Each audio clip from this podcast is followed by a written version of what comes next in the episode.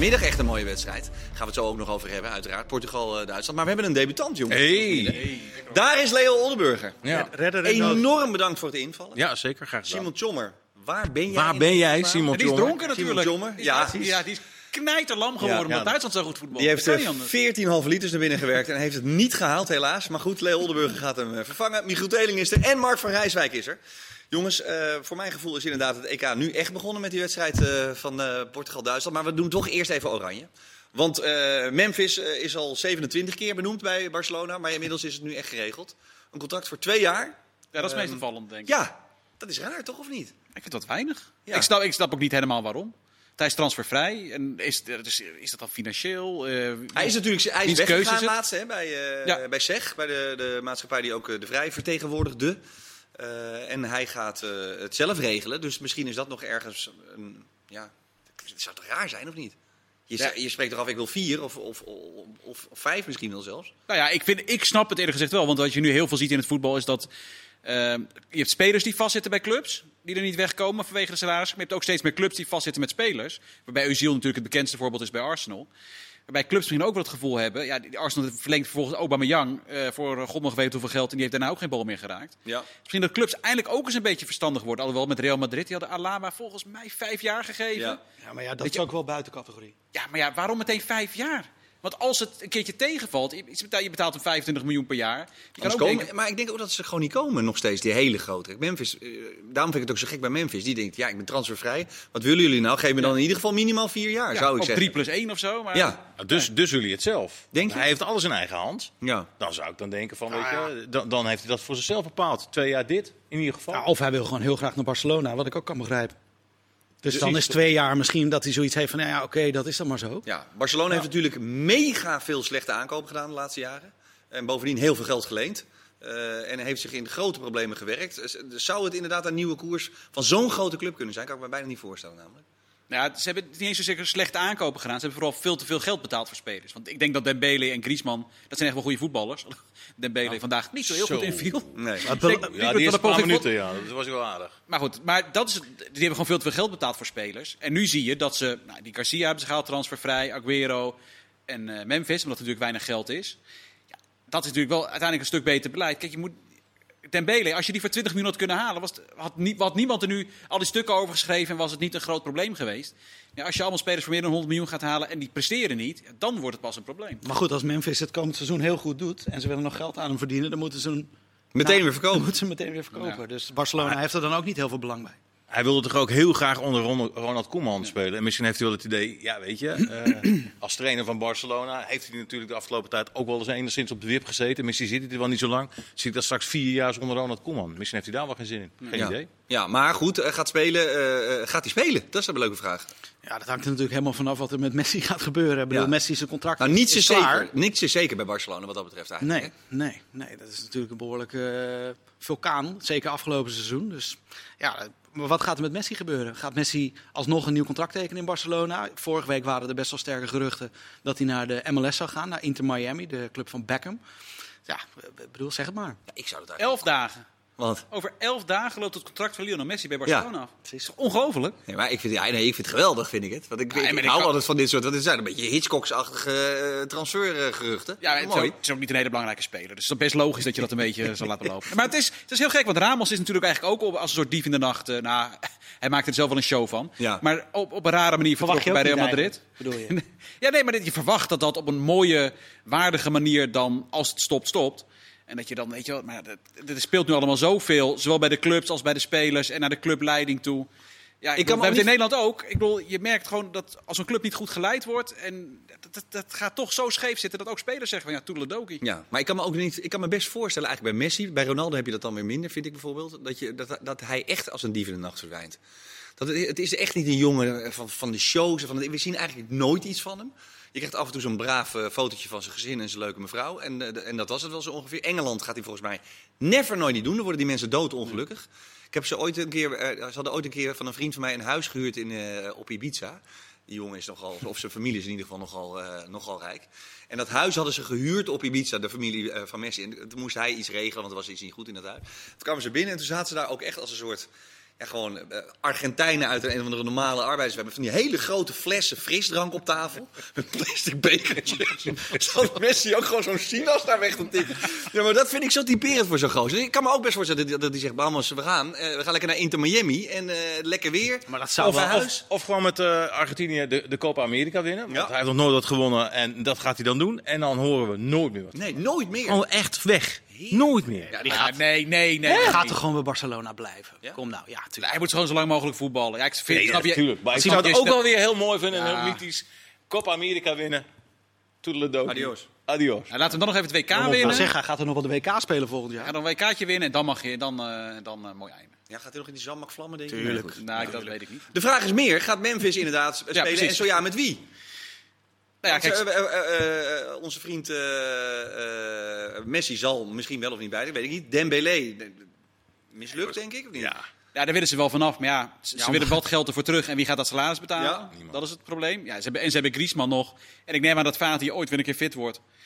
Maar goed, maar dat bedoel ik met onzekerheden. Je hebt eigenlijk nul. Want je zegt, ik neem dat hij ooit wel eens weer een keer fit wordt. Ja, maar die is zes keer geopereerd, geloof ik.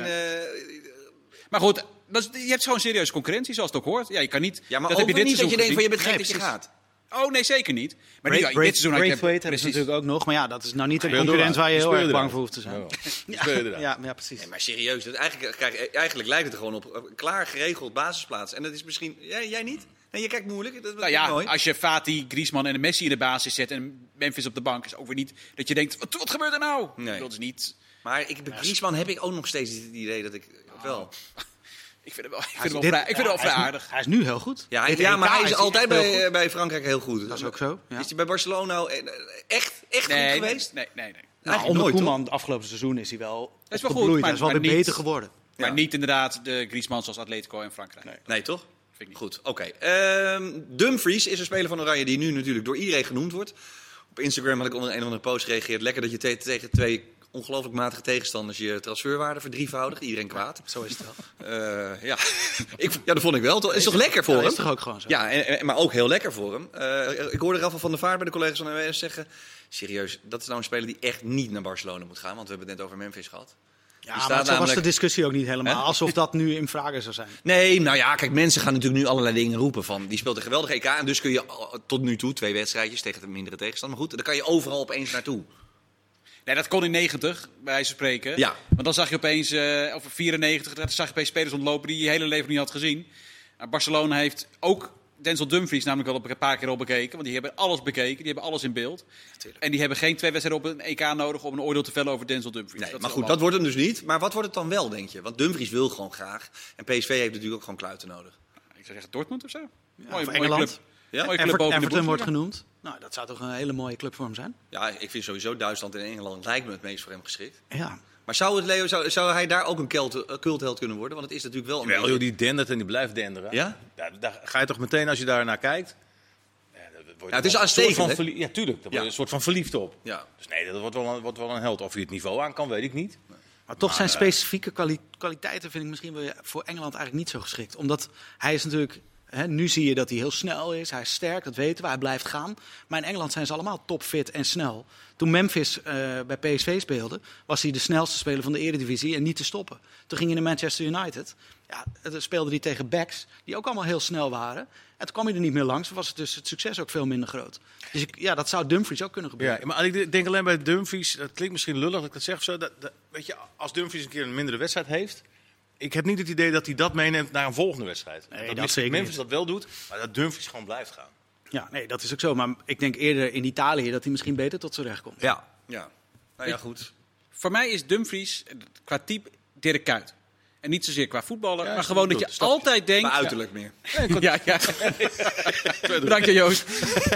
Nee, maar gewoon dat je bij elke stap denkt van... Dus Quick Boys, naar Utrecht, naar Feyenoord, Liverpool. En bij hem heb je toch ook... Ga naar Sparta, nou prima. Oh, Heerenveen al heel snel. PSV ging al heel snel aan voor de... En nu zit je ook, kan hij de Premier League wel aan. En met zijn karakter, zelfs als wat Kuyt had, los van zijn voetballende vermogen. Dus hij was Weghorst ook eigenlijk een beetje. Of is maar goed. Ja, kan ook. Maar ik vind Kuyt heeft nog... die verraste, dat hadden we toch ook met z'n allen niet verwacht. Dat hij zo snel die stappen zou gaan zetten. Nee. En zoveel interland zou gaan spelen. En ik bedoel, als Dumfries zich zo blijft ontwikkelen, dan hebben we straks echt... gaat hij ook nog aardig wat interland spelen. Want de concurrentie vrij groot. Nee, maar ik ben er met je eens, Liverpool niet. Maar toen dat zij K2 waren bij Feyenoord, dacht je wel van... ja, dat is wel, er zit misschien wel muziek in of zo. Dat heb ik bij Wout Weghorst eigenlijk nog minder gehad dan bij K2. Jij niet? Nou, bij AZ begon ik. Toen hij naar AZ ging, was ik echt heel erg benieuwd wat hij ging doen. Maar AZ... Die drive bij Weghorst heb je altijd gezien. Precies. Ja. Dus en Kuyt had wel ook wel specifieke kwaliteit natuurlijk, dat hij altijd scoorde. Ja. Dus ja... Weet je, dat, of je dat nou als je in de Eredivisie kan scoren, kan je ook in de Premier League scoren. Waarom zou dat niet kunnen? Nou, dan moet je even met Afonso Alves... Maar als wij met Memphis trouwens. Ja. Dat is wel een goeie. Ja.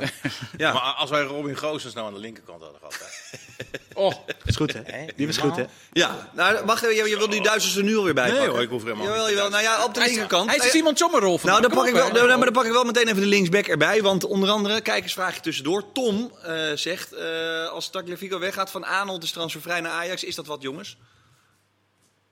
Ja, Van Aanholt kan prima bij Ajax mee. Ja? Lijkt me wel. Ja. Ja, het is een geste. Ja. Robin Gosens is niet te betalen. Dat is dan wel niet waar. Nee, die is niet. Het moet ook een geste zijn van Ajax, voor mijn gevoel. Of niet? Een geste van Ajax als ze Van Aanholt halen? Nou ja, ik weet het niet. Zou dat logisch zijn? Voor mijn gevoel is het namelijk niet logisch. Maar misschien zeggen jullie van wel. Ja, het is blijkbaar heel erg getrend om gearriveerde spelers terug te halen naar Nederland. Ja. En dat is over het algemeen vrij succesvol. Hoe oud is Van Aanholt, denk je? 28 of zo? Of is hij wel ouder? Nee, ik denk dat hij misschien wel 31. Wacht even. Nou, jij gaat erbij pakken. Nee, maar goed, als je Prupper ziet, je ziet Van Ginkel. Tenminste, Prupper is nog niet rond natuurlijk, maar je ziet Van Ginkel. Je hebt Blind natuurlijk gezien, Tadic weliswaar een buitenlander. Prupper is nog niet rond, ze moesten nog even de puntjes op de O zetten. Ja, precies, mooi. Anders jat je gewoon iemand anders een grappen, maakt het gewoon niet uit. Dat zag ik staan vandaag, vond ik heel grappig. Allemaal in, hè? Ja, maar mij niks uit. Ik zoek het gewoon even, wacht even jongens. Maar Leo, vind jij dat, hij is toch aan het zoeken. Moeten we gaan wisselen? Wisselen wat? Tegen Noord-Macedonië, moet de selectie om. Joost is toch met andere dingen bezig. Hij wordt 31. Oké. Van Aanholt. Nee, ik zou niet te veel de boel omgooien. Ik zou wel een paar dingetjes proberen. Ik zou Blind wel even rust geven. Rust of juist niet? Wel. Ja? Ja. Ja, daar zijn de meningen zo over. Daar zijn meningen nou echt over verdeeld. Ja. Mensen zeggen, ja, maar die moet juist meer ritme krijgen omdat hij eruit is geweest. Maar hij is eruit geweest, dus hij moet ritme krijgen. Ik zou dat vooral aan Daley Blind zelf vragen. Ja, zeker. Dat is denk ik het allerbelangrijkste. Maar die zit hier dus niet aan tafel. Nee, okay. Ik weet niet of je echt. Maar jij zegt rust. Ik zeg, Ake daar neerzetten. Lijkt me ook wel interessant om te zien wat hij daar doet. Ja, dat zegt iemand, dat vraagt Karel zich af. AK helemaal geen kans op een basisplaats volgens nog. Nee, maar die heeft ook toch heel veel op de bank gezeten. Nou, veel goed in de eerste wedstrijd. Ja. Echt prima invalbeurt. Hij heeft natuurlijk heel weinig gespeeld de afgelopen seizoen in Engeland. Maar ja, die zou je op zich prima kunnen gebruiken nu. Ja, maar eentje dan en dan de rest. Ander systeem, Berghuis erin, Malen erin. Zeker niet, want hoorde ik ook wel mensen zeggen... ja, maar misschien kunnen we nu 4-3-3 spelen of zo. Omdat we daar ook wel wat spelers voor hebben. En dan kun je Berghuis laten spelen. Maar dan, met heel veel pijn en moeite slijp je een bepaald systeem erin. Ja, gaat hij ook niet veranderen. Nee, natuurlijk niet. Dus dat lijkt mij ook niet. Dus dan... Jij denkt van wel? Nee, maar waarom zou je dan die Berghuis proberen als een van de twee voorin? Want dat zou kunnen. Als je dit systeem wil spelen... Ja, nee, precies. Ja. Maar dat is ook wel interessant. Stel nou... je moet wat openbreken. Je kan of de boel omgooien en 4-3 gaan spelen. Maar zou het een optie zijn om Berghuis met Weghorst voorin te zetten of met Luc de Jong? Als je iets wil proberen, zou ik eerder dat willen proberen binnen dit systeem. Ja. Om eens te kijken hoe dat werkt. Of je zet Berghuis op 10 onder de jonge Memphis, ik zeg maar wat. Weet je, in de Wijnaldum-rol, als je Wijnaldum rust nodig heeft. Ik zou binnen dit systeem zijn er zoveel mogelijkheden om dingen uit te proberen. Nou, waarom zeggen de meeste mensen van nee, dat kan niet. Dit systeem met Berghuis kan niet. Waarom kan dat niet? Ja...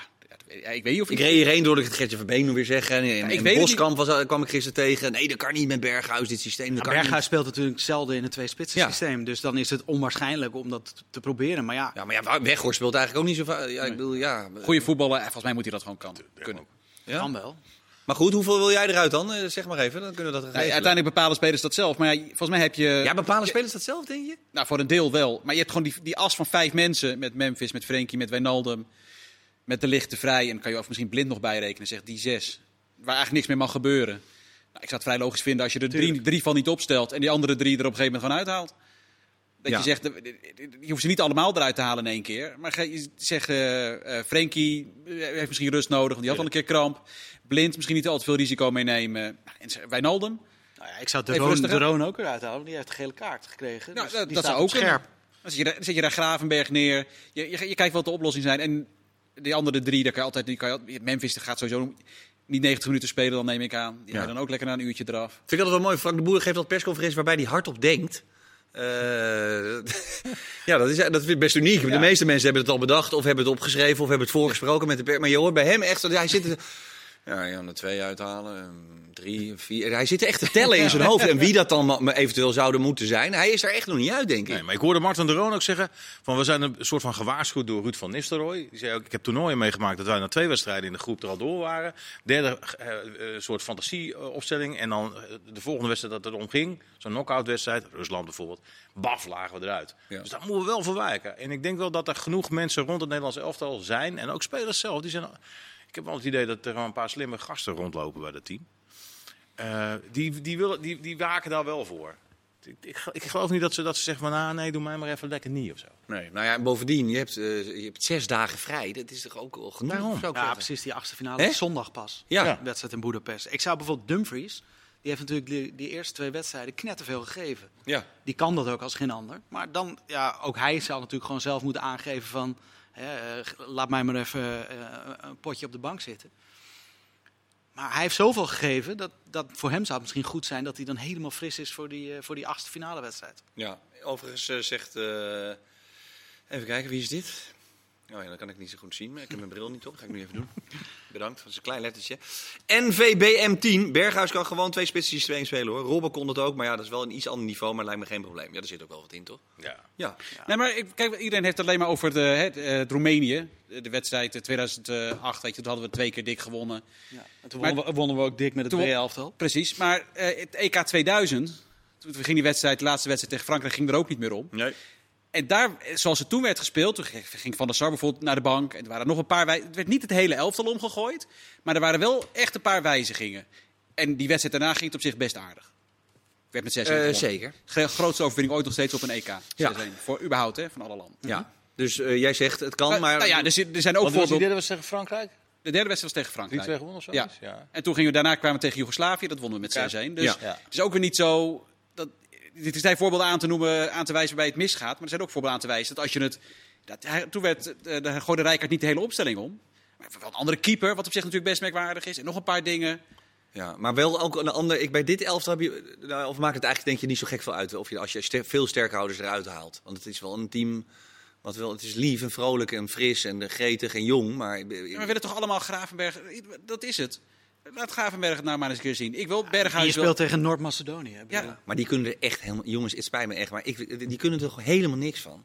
Ik denk dat ze van ons zouden winnen. Je doet net alsof ze echt niet kunnen voetballen. Ja, maar Mark, man, ze nummer 63 van de wereld. Doe normaal, man. Ja, maar definieer er niks van kunnen. Je hebt gewoon een basisspeler van Leeds United. Ja. Ik weet het niet. Ja, maar dat zal wel. Maar ik vind dit toernooi sowieso... 24 landen vind ik sowieso van de zotte. Dan moeten er gewoon 8 af. Nee, joh, is toch mooi. Maar serieus. Dat is niet mooi. Nee, maar ik snap wel dat je... Noord-Macedonië is niet zo heel goed. Maar het is toch fantastisch dat Noord-Macedonië op dit EK is? Waarom? Weet je wel hoeveel dat betekent? Ga weg, man, met dat land. Oh, ja, op het EK. Ja. Anders krijg je al die Noord-Macedonië. Oh, nee, zo bedoel ik het helemaal niet. Nee, maar ik vind gewoon... Hoe belangrijk dat voor de ontwikkeling in zo'n land is. Voor het voetbal. Hoe fantastisch dat is. Ja, en wij het is wel heel neerbuigend dat wij ons te groot... Jij nog naar 16 landen. Luister, wij zijn er ook gewoon 2 keer niet bij geweest. Jammer dan, had je maar beter je best moeten doen. Ja, nee, maar wij zijn weer te groot om tegen Noord-Macedonië te voetballen. Nee, dat zeg ik niet. Ik zeg alleen... Noord-Macedonië moet wegwezen. Nee, ik zeg, er doen 24 landen mee, dat is 8 te veel. Dat is gewoon 8 te veel. En daar van die 8 te veel is Macedonië zeker één. Nee, qua opzet, kijk, het is volstrekt bezopen dat de beste nummers 3 en zo doorgaan. Je moet gewoon 4 pools van 4 hebben. Qua opzet van een toernooi. Daar ben ik het helemaal mee eens. Boom. Maar dat een land als Noord-Macedonië nu naar het EK kan, dat vind ik dan weer net een van de weinige pluspunten van dit systeem. Omdat het gewoon fantastisch is voor de ontwikkeling van zo'n land. Die Schotten die hebben er ook eigenlijk helemaal niks te zoeken. En Polen had zich waarschijnlijk normaal nooit geplaatst. En Slowakije. Ja. Die Tsjechen die waren er normaal gesproken niet bij geweest. Win maar eens van ze. Nee, maar dat is toch prima? Ja, maar... Hoezo? Omdat het allemaal lelijke wedstrijden oplevert waar geen bal aan is. Betonvoetbal. Het is tot dusver, we komen zo meteen uiteraard in deel 2 uitgebreid te spreken over Duitsland-Portugal. De eerste echt leuke wedstrijd die ik EK 2004. Toen waren er 16 landen. Nou, dat was het ene leuke wedstrijd na de andere. Nee, dat is pech, maar dat ligt gewoon aan die EK landen. EK 2012. Was ook toen bijzonder matig. Ja, toen waren wij ook behoorlijk slecht. En niet alleen wij, hoor. Toen ging Spanje ook pas voetballen in de finale. Ja, klopt. Maar neem niet weg met die... Ik vind gewoon niks. Ik begrijp wel een beetje eens. Ik vind het ook leuk dat mensen nu in Noord-Macedonië... Want waar houdt het op, hè? In het EK van... Ja, hey. 1976 het EK, 4 landen. Ja. Maar ik vind tot en nu dat toe steeds groter, Ik ben het totaal niet met je eens. Ik vind tot nu toe echt een heel leuk toernooi. Echt? Ja, ik vind echt een heel leuk toernooi. Teamteling. Ik heb hele leuke wedstrijden gezien. Wat heb je nou voor hele leuke wedstrijden gezien? Ik vond Nederland-Oekraïne een hele leuke wedstrijd. Ja, geen leuke wedstrijd? Nee, maar ik vond het grappig, maar ik vond het geen goede wedstrijd. Ik vond hem niet... geen goed voetbal. Die andere... maar het kan niet allemaal Frankrijk-Duitsland zijn. Nee, of Portugal-Duitsland. Dan zit je op 2. Maar dan heb je toch opeens die Chic die er 3 maakt. Die bal vanaf... Chic schiet de bal van de middenlijn erin. Ja, ik kan er gewoon van genieten. Zeggen die 4 punten hebben. Maar ik ben wel met je eens. Kijk, maar het schakelprogramma van de Keukenkampioen-divisie is ook hartstikke leuk. Nou, hoe kan je dan dit niet leuk vinden? Nou, nee, ja, maar dat zeg ik maar even aan. Als je al die hoogtepuntjes eruit tikt, dan kun je er een leuk programma van maken. Maar als je toch een hele wedstrijd... Ja, er zijn misschien tot nu toe... Italië is geweldig. Italië is ook heel leuk. Ja, maar wacht nou even tot... Die spelen tegen slechte teams, jongen. Dat is niet meer normaal. Ja, nee, het niveauverschil is wel groot. Maar daarom zijn er echt nog wel leuke wedstrijden bij. Ja. Nee, echt serieus. Dat komt allemaal door gisteren. Want gisteren was verschrikkelijk. Nee, gisteren was helemaal niet meer normaal. Ja, maar, nee, maar dat was echt... Gisteren was een dieptepunt, jongen. Dat was gewoon Martin Gauws. Maar dat is toch juist een wedstrijd waar je vooraf wel wat van verwacht? Dat is heel interessant. Martin Gauws is van de hond. Ik zit te denken, waar heeft hij het over? Zal ik mijn quizvraag stellen? Martin Broosjes. Oh ja, doe even snel. Ja, precies. Dat was het. Maar dat is op voorhand een wedstrijd waar je misschien wel wat van had verwacht. Eerst snel de quizvraag, want we moeten in deel 2 het antwoord. Dit is het toernooi van de gemiste penalties en de eigen doelpunten. 5 dit toernooi. Het grappige is dat het 5e eigen doelpunt ooit op een EK... werd pas gemaakt op het EK 2004. Ja. Dus tot al die EK's werd er amper een eigen doelpunt gemaakt. Ja, maar ook minder wedstrijden, hè? Zeg je? Maar ook minder wedstrijden. Ja. Maar nog steeds werden er vrij veel gespeeld. 26 seconden, go. Er zijn 2 eigen doelpunten ooit gemaakt op een EK... waar een speler bij het Nederlands elftal bij betrokken is geweest. Oké. 2 eigen doelpunten? We hadden allebei dus in het voordeel van Oranje. Oranje heeft nooit een eigen doelpunt gemaakt op een EK. Ja. Dus welke 2 spelers waar Nederland tegen voetbalde... maakt een eigen doelpunt waar Nederland dus van profiteren? Dat is de vraag. Op een EK. Prima. De antwoorden zo dadelijk en heel veel meer in deel 2. Onder andere Portugal-Duitsland. Tot zo.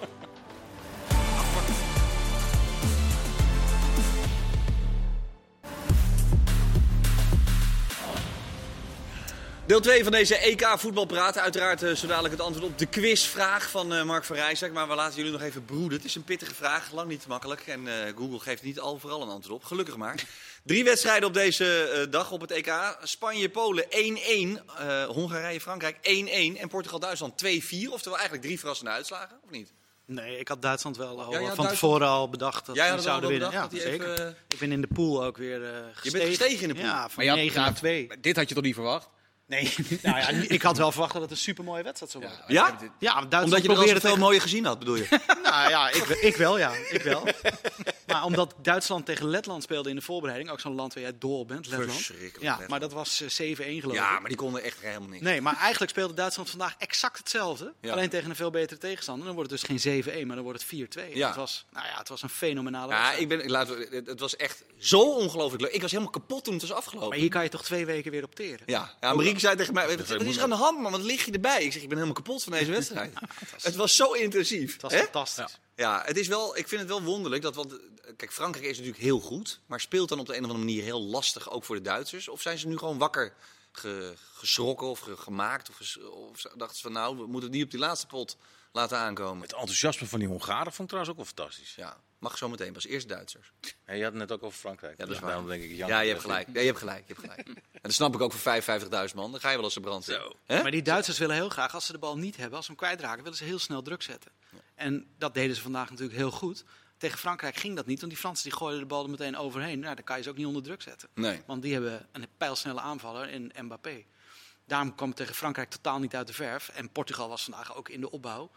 Ook door het goede jagen van de Duitsers hadden ze heel veel problemen. Maar ook omdat ze gewoon zelf heel slordig waren. Ja. Maar Duitsland was wel echt heel goed. Ik moet je eerlijk zeggen, ik dacht, die Letland-wedstrijd heb ik ook zitten kijken. Nee, dat telt niet.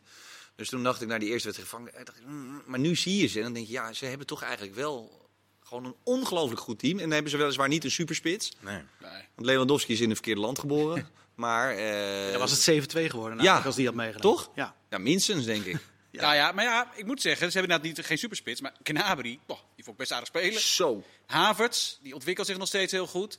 En Thomas Müller, die nog even terug is gekomen, was ook niet geheel onbelangrijk natuurlijk in deze ploeg met zijn manier van voetballen. En zijn.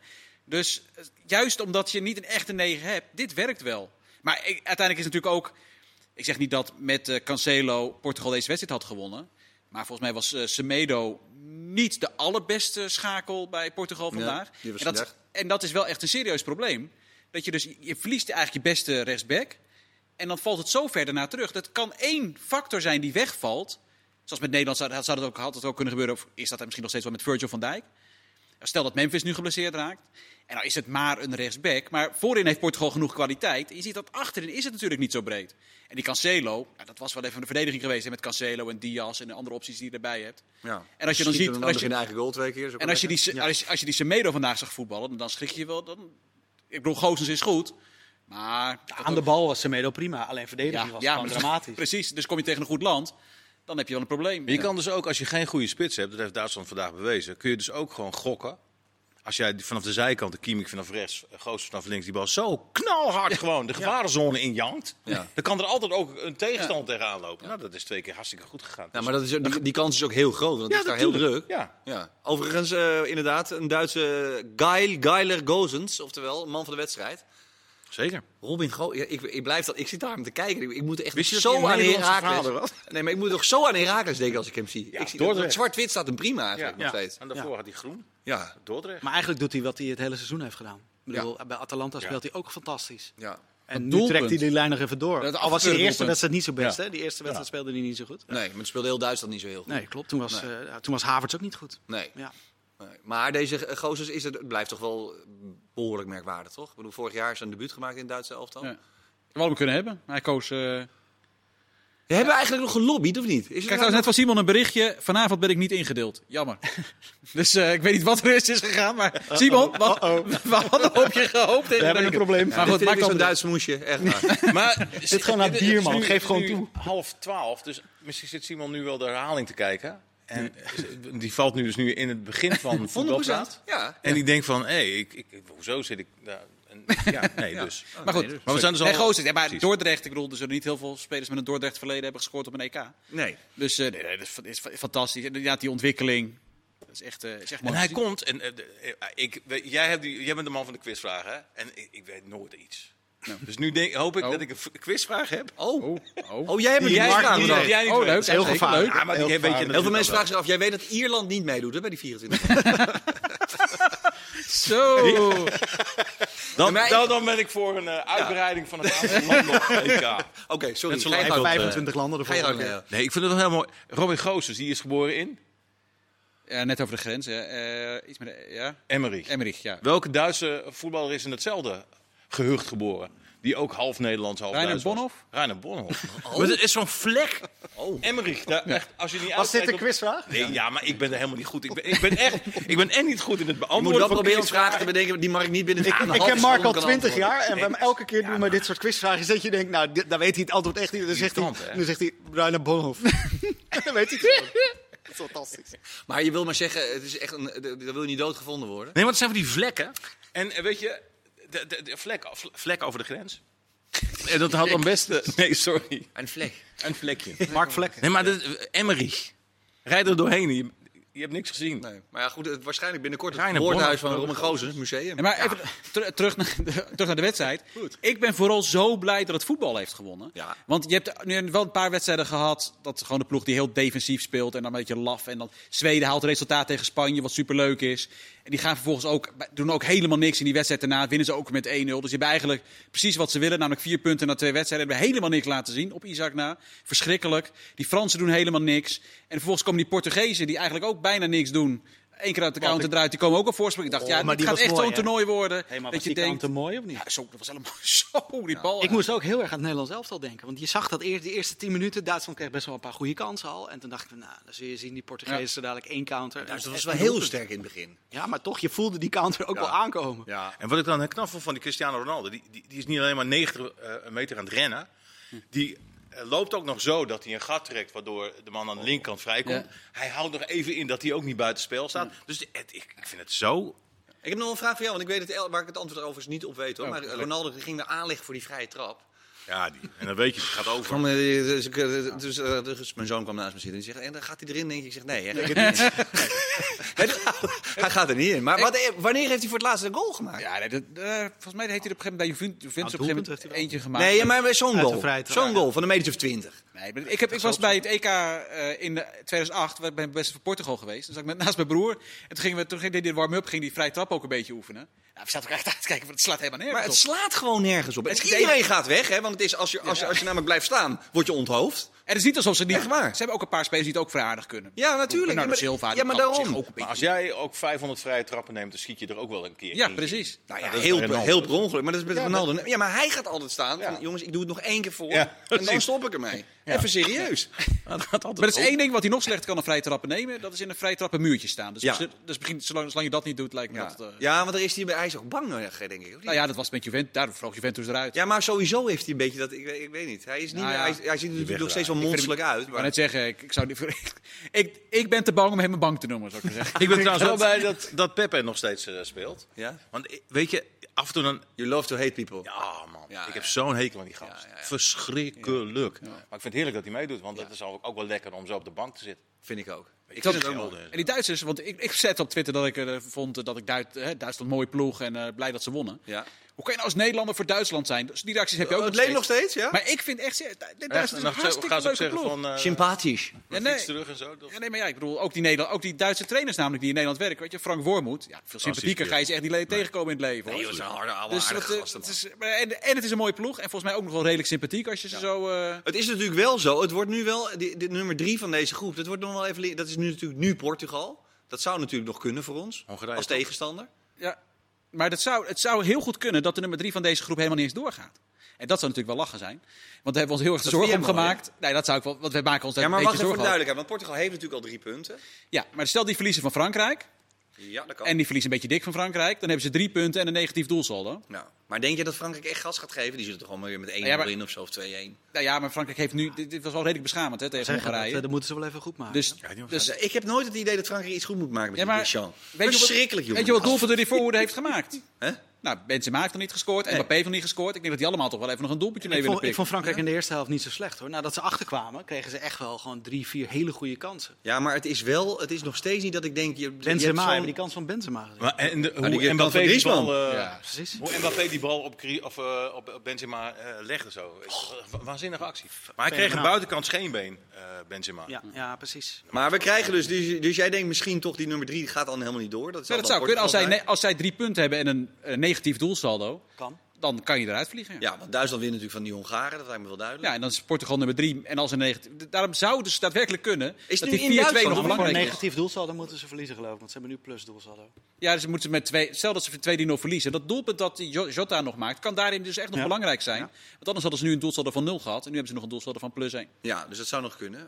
Die zouden we misschien nog kunnen krijgen. Spanje staat ook derde in de groep. Die vallen partij tegen. Die hebben gewoon 2 punten. Ja, 1-1 tegen Polen. En het viel echt weer tegen, toch? Of niet? Alhoewel, tegen Spanje... Nee, tegen Zweden hebben ze echt... Maar toen is geloof ik 90% balbezit. Ja, maar het is toch... en dan komt die Sarabia erin. Dan denk je toch ook niet van... Oh, nou, nu gaat het goed komen. Dat is best wel een penalty. Ja. Die Oyarzabal kwam er nog in. Ja. Dat is natuurlijk normaal gesproken wel echt een goede speler. Maar ik was niet... En dat, weet je ook dat tegendoelpunt... Dat was leuk voor Lewandowski. Ja, maar dan gingen ze allemaal claimen dat het een overtreding was. Kom op, hé. Nee. Hij gebruikt inderdaad zo. Het is een duel. Het is een contactsport. Ja. Dat vond ik ook wel een beetje typerend. Maar het zou natuurlijk kunnen, want help me even. Spanje zit met Zweden en Slowakije. Dus Spanje, Slowakije. Ja. Ja, maar dat zeiden we ook tegen Polen en tegen Zweden. Ja, nee, maar iedereen in de pool heeft het fout, toch? Of niet? Ja. Meen ik aan. Of hadden jullie daar gelijke spelletjes? Nee, dat lijkt me ook niet. Nee, ik hoorde wel mensen zeggen, en als ze dan nu nog gelijk spelen, liggen ze eruit. Dat hoeft natuurlijk niet, want Portugal speelde op het vorige EK 3 keer gelijk in de groep. Ja. En volgens mij hebben ze dat toernooi gewonnen. Dus het hoeft geen voorbode te zijn. Maar de kans is wel... Maar je hebt een doelsaldo van 0. Ja. Als je 3 keer gelijk speelt, dat is makkelijk. Dan heb je een doelsaldo van 0 en 3 punten. Dus dan kan je door. Ja, maar wacht even. Als ze nu gelijk spelen en die andere wordt gelijk, dan liggen ze eruit. Of worden ze 4e, toch? Wacht even denken. Nee, help mij. Nee, als Polen, Als Polen wint van... als Polen de laatste wedstrijd wint. Van Zweden en ze spelen gelijk, Dan zijn ze er toch uit? Dan worden ze toch 4e? Nou, begin ingewikkeld. Michiel, zo kijk het even. Nee, dat is toch zo? Als Polen wint, hebben ze 4 punten. Ja. Zweden heeft 4 punten. Ja. En Slowakije heeft ook 4 punten. Ja, dus dan worden ze gewoon vierde. Ja, dan worden ze vierde met 3 punten. Ah, dat zou zo goud zijn. Ja, dat zou kunnen. Met 3 punten. Ja, nee, maar meer omdat... Nee, ik vind Spanje altijd mooi. Maar, maar het is niet sexy, het is niet aanvallend. Het is niet dat je denkt, die gaan er eens even lekker op. Luis Enrique is natuurlijk... En het is logisch dat hij... Die ziet er ook Polen wint niet van Zweden, hoor. Polen gaat niet van Zweden winnen. Geloof ik niet.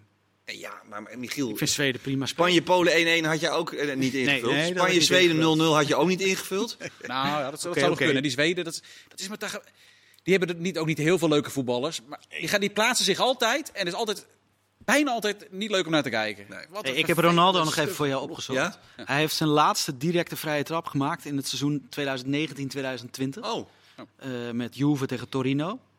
En eigenlijk maakt hij gedurende zijn carrière er nooit meer dan 2-3 per seizoen. Nee, echt, ik denk, en hij neemt er natuurlijk gruwelijk veel. Ja. Dus ja...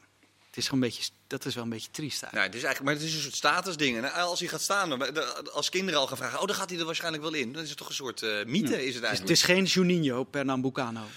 Nee. Want die nam gewoon, nam 50-50. Hè? Dat was zijn bijnaam ook, hè? Ja. Monsieur Senkant, omdat hij gewoon 50% van zijn vrije trappen schoot in de winkelhaak. Supercool. Ja, dat was echt een Van Hooijdonk-achtige... Over Van Hooijdonk gesproken. Oh, nee. Ja, dat doen we zo nog. Dat is wel een leuk bruggetje. En NAC komt nog voorbij. Nee, zullen we eerst even de quizvraag doen? Oh ja, prima. Ja, mensen zijn er nu al klaar mee met de winkelen per inch erbij pakken. Sommige mensen zijn er zo'n hele... Ja, ze klappen. Ja, dus zo'n kerel op zat de E dan nog even. Ja, eigen doelpunt, oranje. Ja. Nee, EK 2000. De wedstrijd werd al net genoemd. 6-1 tegen Joegoslavije. Govedarica, die ook nog in de Eredivisie speelde, maakte een eigen doelpunt. Mooi. En 2004, de wedstrijd waar we allemaal niet aan willen worden herinnerd. Portugal. Jorge Andrade, die maakte toen een eigen doel. Jij was erbij? Ik was erbij. Je wist het niet meer, maar... Hele leuke dag. Ik was er ook bij, in de stadion. Ja, zeker. Ja. Samen, denk ik. Nou, niet in dezelfde auto, maar wel... Dat was leuk. Leuk. Ja, alleen die resultaten. Mooie herinnering nog even. Uitstekend. We moeten nog een prijsvraagje weggeven. Jij mag zo een winnaar kiezen. Oh nee, we hebben nog geen prijs, hè? Moet het nog komen? Shirtje, misschien een shirtje van... Wat is dat nou voor gezeur allemaal? Wat voor shirtje? Tot 11:00 hier ontboden omdat Simon Tjommer afzegt. Nee, niet afzegt. Hij was niet ingeduld. Omdat Simon Tjommer zijn agenda niet op orde heeft. Ik moet wel zeggen, je bent wel een coolie hier, vind ik. Je doet een wild mate.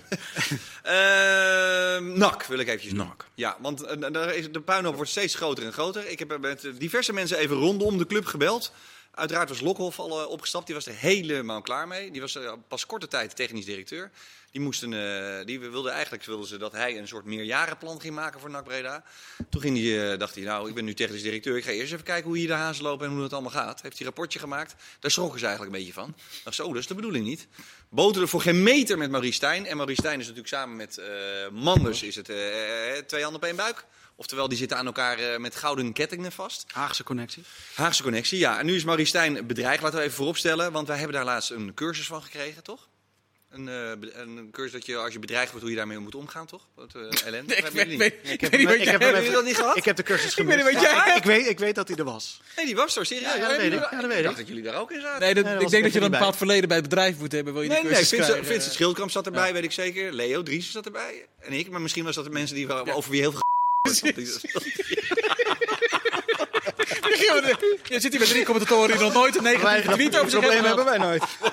Er wordt wel iets negatiefs over jou getweet, Michiel. Nee, toch? Gewoon je werk goed doen. Ja, maar zeggen ze nooit vuile luis of PSV? Tuurlijk wel. Ja, tuurlijk heb je daar wel eens last van. Ja, zeker. Nee, tuurlijk. Dat doet iedereen wel eens. Maar goed, het gaat mij eigenlijk meer om de bedreigingen aan het adres van Maurice Steijn. Die zijn niet om te lachen. Nee, nou ja, goed. Ik heb het zelf 1 keer meegemaakt. Dat was inderdaad, dat is niet best. Via social media moet je tegenwoordig aan dingen gewend zijn, helaas. Ja. Maar het heeft hem doen besluiten om... Gezin ook, hè? Ik bedoel, los van... Je moet Maurice Steijn nog niet bedreigen. Nee. Maar de verhalen zijn... Ik bedoel, NAC-supporters ontkennen uiteraard weer een hoop. Maar in dat soort dingen vraag ik me altijd af. Want ik geloof echt dat 99% van de NAC-supporters geen kwaad in de zin heeft. Maar het is altijd heel apart dat NAC-supporters zeggen... het is niet gebeurd. Alsof ze weten wat alle NAC-supporters in Nederland... Nou is het natuurlijk vooral op socials... zijn het vaak anoniempjes en mensen met 0 volgers... en allemaal die de meest vreselijke dingen tegen je roepen. Maakt het niet uit, moet iedereen zelf een knoop over doorkomen. Ik hoop overigens wel dat hij daar aangifte ook van doet... als dat het gebeurd is. Maar hij is opgestapt. En dat betekent ook dat het nu wederom stuurloos is... NAC Breda. En het schijnt dat de 3 aandeelhouders die daar de meeste vingers in de pak hebben... er helemaal klaar mee zijn nu. Dus dat het binnenkort te koop komt. Rond de 5 miljoen moet het kosten. Echt lekker moment om in te stappen nu. Net, ja. Nou ja, aan de andere kant, weet je, het is wel... Ik denk dat er in en om Breda echt heel veel mensen zijn die denken dat gaan we doen. En dat het dan misschien ook dan niet. Maar dit is een fantastische club, maar die nu al zo lang slecht geleid wordt. Je ziet bij ADO nu toch ook? Ja. Je ziet ook hoe moeilijk het daar is. ADO heeft ook zoveel potentie in die stad, een club... Met zoveel hartstochtelijke supporters erbij. Dat biedt potentie. Nou, NAC ja, heeft maar nog ADO is vind ik echt niet te vergelijken. Nee. Nou, ADO heeft veel nog negatievere en daar heeft de stad ook veel minder binding met de club dan dat in Breda het geval. Ben ik met je eens. Maar dat is ook een grote club. NAC moet je niet onderschatten. Zeker, qua supporters aanhang. Enorme club. Hij heeft niks te zoeken in de eerste divisie. Er is zo gigantisch veel potentie. Maar waarom zou je dat dan nu niet doen? Kijk, die Manders die gaat natuurlijk weg. Die is maar dat is het. Waarom zou je er nu instappen? Op dit moment dat het nog zo chaotisch is. Nou, omdat je nu... Het is bijna schoon schip. Stel dat nu Manders... Ik zou wachten tot het echt schoon schip is. Ja, maar ja, ik denk dat het nooit... In een club wordt het natuurlijk nooit helemaal schoon schip. Dat is bij Feyenoord is dat ook altijd het geval. En dan begint het toch weer ergens een beetje te broeien. En dan is er weer zo'n heidebrandje ergens. Dat is altijd zo. Maar dat hoort bij dat soort clubs. Dat is het probleem. Het zijn volksclubs en dat is emotie. En als je daar niet voor wegloopt, dan kan het. Ja. Maar ja, goed, het was natuurlijk ook... Steijn kon totaal niet meer door één uur met Lokhoff. Was met Van Hooijdonk natuurlijk ook gebakkelei. Want die was vader van Sydney en zaakwaarnemer. Mm-hmm. En NAC-icoon. Ja. Het is ook niet makkelijk. Maar ik vind het juist eigenlijk... Want hoe ga je dat dan doen? Zit je dan thuis en zeg je, hoe schoon is het schip eigenlijk? Het hangt er vanaf. Ben je een investeerder die ook zich wil bemoeien met het beleid? Ja. Kijk, dan kan het succesvol zijn. Want als jij... maar goed, dan hangt het helemaal vanaf wie er investeert. Ja, als jij... nu niet weet wie er zit, waarom zou je dan in godsnaam investeren in een club?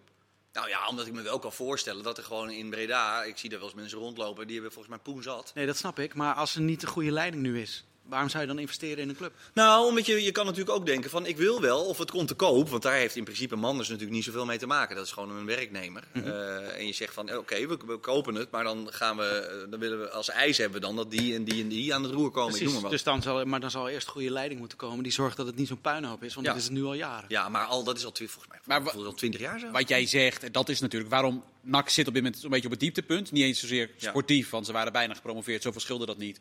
Maar... Nee, qua imago ook. Helemaal niks. Qua imago ook, want op dit moment staat NAC er in dat opzicht gewoon niet goed voor. Ik bedoel, ik snap dat de supporters leggen alle schuld bij de club. De club legt alle schuld. Dat vind ik nog het meest merkwaardige, zowel eigenlijk bij de supporters, maar ook bij de pers, hè, bij de lokale, bij BN De Stem. Ja, dat komt dan vanuit de directie. Hè. Dus de club, het is wel heel lastig, want de supporters hebben ook een communiqué uitgedaan. Dat het niet eens zozeer weet ik veel, dat Steijn naar Ibiza ging, of dat de na-competitie niet is gewonnen, maar dat er gewoon geen reet aan was. Ze wilden dat gewoon niet. Nee, maar goed, dus er is heel veel te winnen. Je kan de supporters weer voor je winnen. Daar is denk ik niet heel veel voor nodig. Want ze houden van die club. En als jij de club overneemt en je laat zien dat je ook van de club houdt... dan houden de supporters van jou. Zo simpel is het. Ja. Als jij het beste voor hebt nu met NAC en je neemt die club over... Dan houden de supporters van je. Meer is er niet voor nodig. Ik denk altijd serieus, als wij, stel nou dat wij gewoon met z'n vieren... en Sjoerd Monsou en nog iemand anders... als wij ons echt kwaad maken, dat het er gewoon goed komt bij zo'n... Dan hadden we denk ik Simon Tjommer erbij moeten hebben. Hoezo? Dat is deze. Beetje goede technische directeur. Hij komt natuurlijk allemaal weer met zo'n Ierse speler. Hij verkoopt allemaal... Uit eigen portefeuille. Hij verkoopt allemaal heel goedkoop aan Emmer. Dat lijkt Simon alleen niet als afspraken vergeten natuurlijk. Nee, maar 51% in handen van de supporters. Ja, dat kan. Weet ik niet.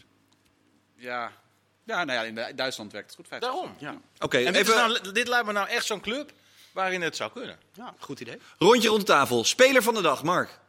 Zo, daar overval je me mee. Nou, Gosens, lekker. Ja, Gosens. Heb ik gewonnen, prima. Gosens, Leo. Geil, Gosens. Ja, jij gaat mee? Oké, top. Compliment van de dag is voor? Yogi Leuf. Jogi Leuf? Sowieso, omdat hij zijn ploeg liet staan na die eerste wedstrijd waarin het niet lukte. Ja. En die heeft zoveel bagger over zich heen gekregen. Ja. Het is misschien niet de meest hygiënische coach op dit EK. Hij heeft wel zijn hand in zijn zak gehouden. Hij presteert wel.